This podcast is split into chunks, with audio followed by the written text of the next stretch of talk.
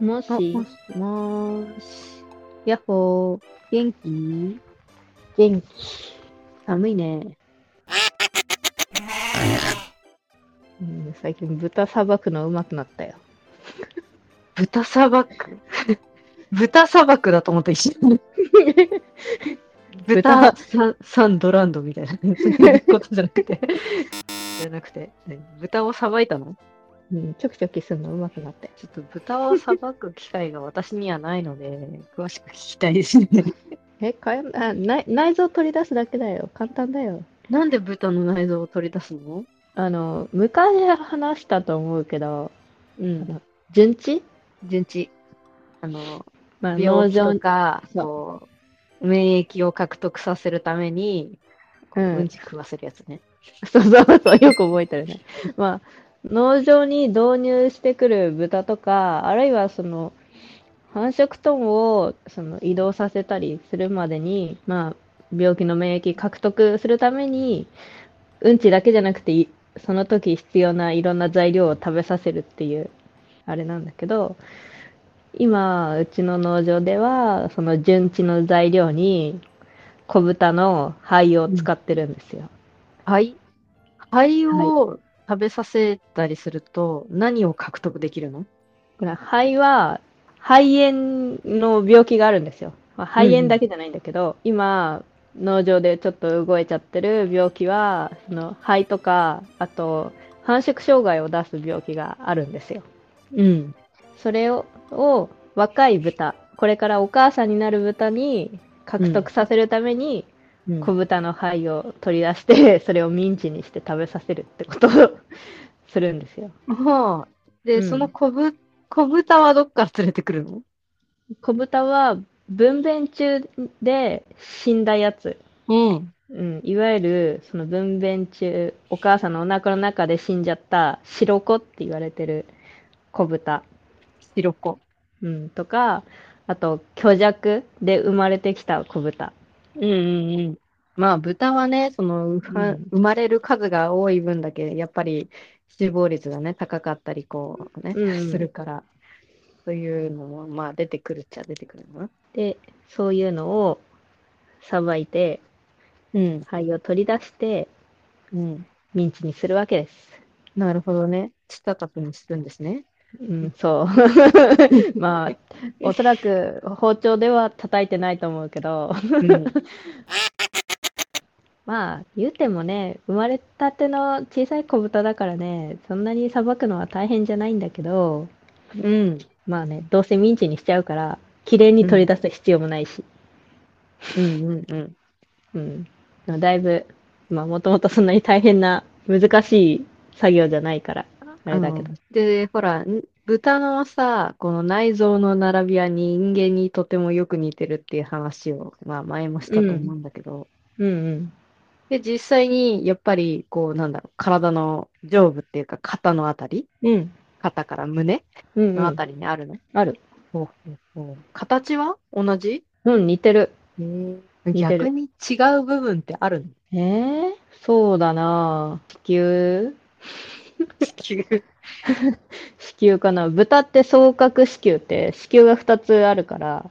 うんうん。あとね、腎臓がどうだったかな。なんかこの間、いつもさ、肺だけだからさ、上の方だけしか開かないんだけど、うんちょっと変わったのがいたから、下の方までちょきちょきって切ってみたのがあったんだけど、うん。あれは何だったの？あれ、あれ腎臓ちゃんと2つあったかなとか、まあわかんないけど。うんほら、でもうん牛みたいにさ、胃袋が4つあったりとかはないから、あ、これが胃だなとか、あ、これが大腸で小腸でとか、すごいわかりやすい。そうだね。なるほど、なるほど。うん。内臓取り出すだけだから、あれなんだけどさ。うん。こうそう、こそれはね、この間先生にね、獣医の先生に教えてもらったんだけど、もなんかね、なんか、まあ人間でいうとこの鎖骨のあたりに、一回、こう、ナイフを入れて、う、うん。で、そこからハサミをね、入れて、肋骨をパキパキパキパキっと、両サイド切ってって開くんだけど、肋骨をパキパキしちゃう。あの、小豚だからさ、キッチンナイん？キッチンバサミ？みたいなのでさ、うんだから普通の先生やった時普通に文房具の ハサミだったけど、うん。でね、パカって開くとね、あ、これもう心臓だなっていうのがポンって出てきて、ボンな。うん。一番最初にこう上に乗っかってる臓器が心臓なんだよ。で、うんその下に肺があって、えーで、き気道とさ、あれがつながってるから、上の方チョキンって切って、で、背骨にね、こう、膜でくっついてるのをそれを少しずつ剥がしてって、最後、胃とかはね、腹膜って言って、あの、また一つね、大きな袋の中に入ってるんだよ、胃とかって。うーんだからね、その、心臓と肺があるところと、その下の胃が入ってるところって、なんか壁で隔てられてるんだけど、その壁のところをね、くっついてるのチョキって切っちゃうと、ポロって取れる。で、心臓と肺ってくっついてんだよ。心臓と肺もくっついてるの？うんうん。ちょっとくっついてるから、でもそれはね、手でピッピッてすぐ取れちゃうんだけど、ひじちぎれば。あ、これが初だよとか言いながら。うん。まあ、順治する以外にも、小豚の死因を調べるので、肺を取り出したりすることはある。めんどくさいからあんまりやらないけど。まあ、なんか、ど病気、現金を突き止めるためにとか？うん。まあ、それを検査機関に出せば、その病気になってるかどうかとかって調べられるんだけど、うんうん。まあ、それだけじゃなくて、その、例えば死んで出てきちゃった子豚が、その、うん。どの段階で死亡したのかっていうのを肺を調べるとわかる。でで、その、分娩前にお母さんのお腹の中で死んだのか、それとも分娩中にお母さんのこの産道で死んだのか。う。その産道で、なんだろう、死ぬっていうのは、やっぱ物理的な、うん、うまく出てこれなかったり、骨折したりとか、そういう原因だよね。そう。で、お母さんのお腹の中で死んだのは、お母さんに、とか、その子豚が病気になってる可能性がある。うんうん。で、産道で死んだのは、その解除が遅れた、結局人為的問題も含めて、そううんなんだけど、白子だけで出てくると、どっちが原因かわからない。うん。だから、それを、の時に子豚の解剖して、肺を、なんかバ、ん？バケツに水入れて、たっぷり。そこに、その肺を入れると、あの、お腹の中で死んだやつは、うん。あ、肺がね、浮くんだよ。で、産道で死んだのは肺が沈むの。あ、どっちだったかな？逆だったかな？いや、そうだと思う。そうだと思う。お札する。えーっと、結局、あの、お腹の中で行った時は、その死亡の原因が窒息ではないから、は、その肺に空気が入ってる状態。だから、水に浮かぶんだよ。で、産道で死んだ時は、その窒息死だから、その酸素がなくなって酸欠で死ぬから、肺に空気がないから沈むんだよ。ああ、そういうこと？うん。うんうん。だからうんそうやって調べる方法があるよっていう。うんうん本で読んだけどめんどくさいからやってなかった。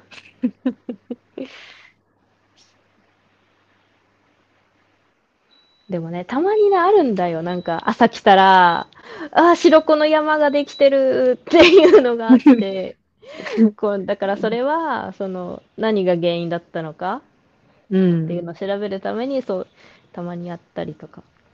まあ、大量にね、亡くなってたりした場合は、やっぱ病気の可能性とかさ、そうなんかこうまあ、ねそれがおお母さん一頭だけなのか、他にもそういうお母さんがたくさんいたら、病気の可能性はね、うん。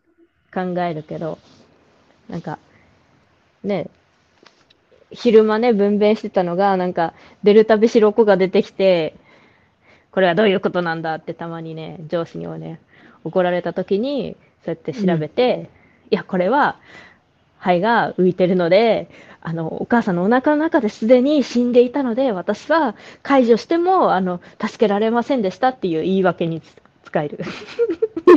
言い訳じゃないけど。言い訳の時に、ちゃんと調べとこうっていう。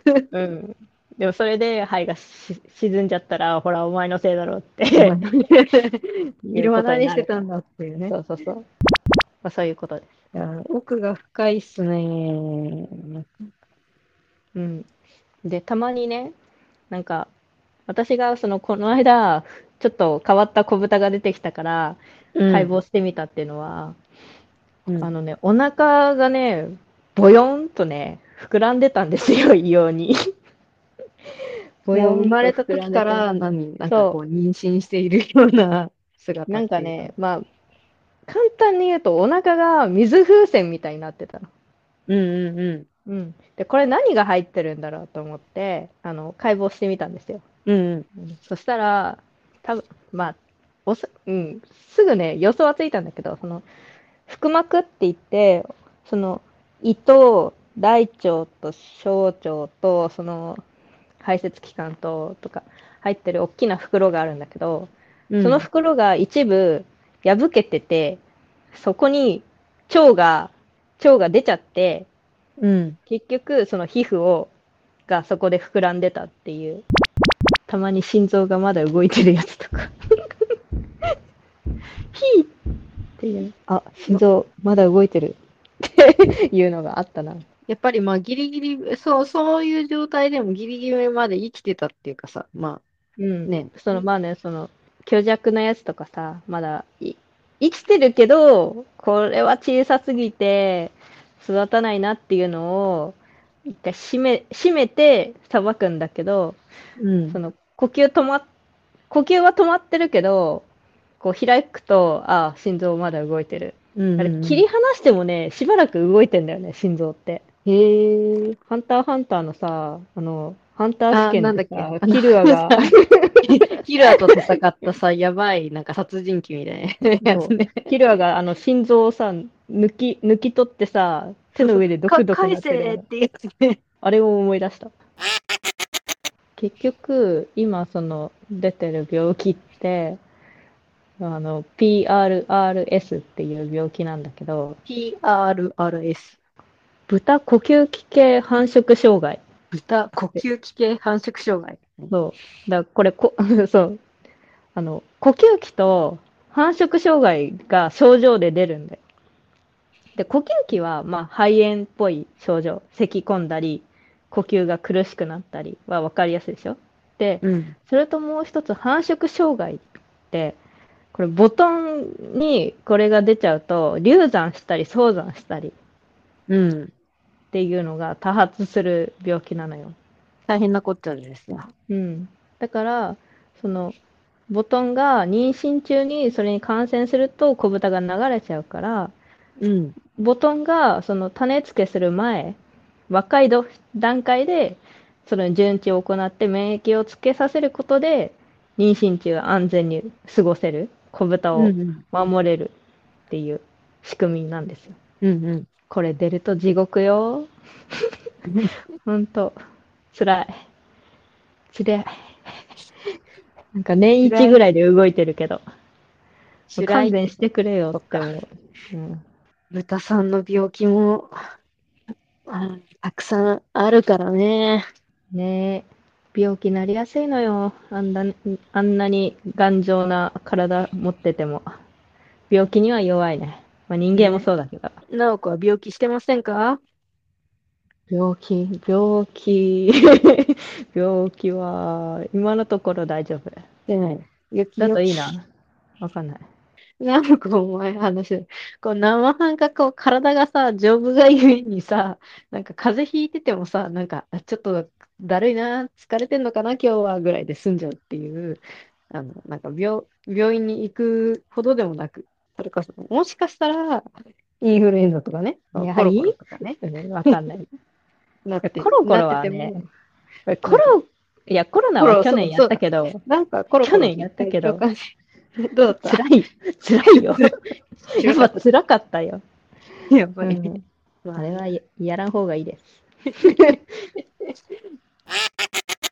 採用ですか？私はまだ、まだ、うん事実上はなってない。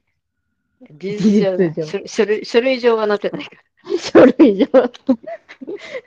いやさ、まあ、学校の方でだいぶさ、こう年、年始からさ、だいぶ さ、こう学生がコロコロだったり、インフルだったりさ、年末年始を、の、こう、冬休みのね、あの、寝正月で過ごした子とかさ、そういう話をよく聞くので、いや、大変だな、お前ら、と思いながら、気をつけないとね。本当人間も豚も。いろいろ病気がたくさんありますなと思って。でも私は至って健康だし、なんだろうね、自転車通勤が効いてるかな、多少健康に。いいね。なんか、ABCD 判定？D 判定？ああ、なんかね、D よ判定ってさ、なんか要再検査みたいなこと言わう、れんじゃん。そうそうそう。でさ、D 判定、私もさ、一回、あの、血、血糖でね、血糖で D 判定いただいたときに、もうさ、ショックすぎて、ショックすぎてさ、その、なんか再検査するまでの1ヶ月間、もう、マジで、あの、何、脱、何、カーボン？炭水化物？カーボンっていうんだ。脱カーボンもう、老化、うん老化棒どころじゃない、脱カーボンしたから、うん。いいね。エコだね。エでコ、エコ。あの、再検査した日に先生に、あ、なんかね、D ぐらいはね、あの、簡単に出るから、みたいな。ちょっと、ちょっと揺らいだぐらいで出るから、別にそんな気にしなくていいよ、みたいなこと言われて、なんやねん、お前らの病院みたいなさ。まあまあまあ、念のためね。念のため。ね。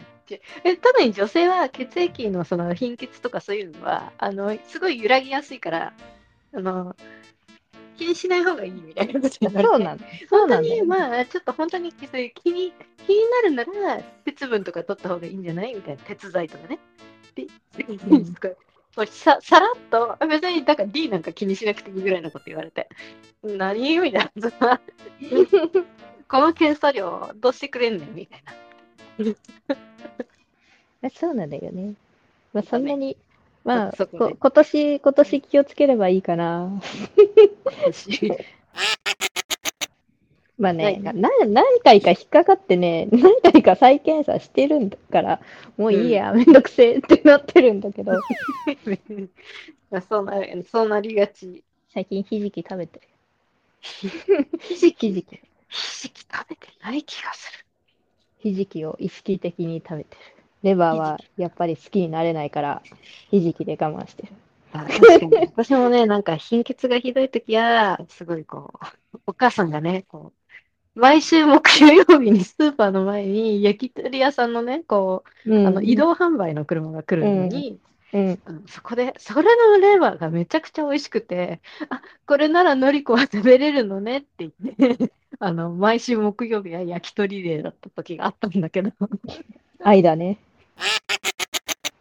まあ、貧血がね、やっぱまあ女性貧血になりやすいから、なりやすいやっぱりね、ね。鉄分だなんだって言うけど、そう。だからさ、豚に、小豚に打ってる手伝い、打とうかなとか思ったりしたことある。危ない危ない危ない。容量用法守って正しくお使いください。とこだけどあの手伝いは飲むもので打つものじゃないと思ってる。もっと冷静になることです今日金曜日なんだけど、ちょっと私は代休をいただいたので、3連休？そう、実は今日3連休なんですわ。なのでね、平日に映画を見に行こうと思って、今日自転車で、自転車で結局よよん40分ぐらいかかったかな。行き道に迷いながら。40分。うん、いや自転車、自転車券40分のところの映画館まで 行きました。そうか。うん。じゃあその話は次回。そうね、これは次回かな。次回にしますかね。なんか、あ初め全然あれだったけど、ここまでのお相手は、花屋ののりこと、舞台の直子でした。はい、突然終わります。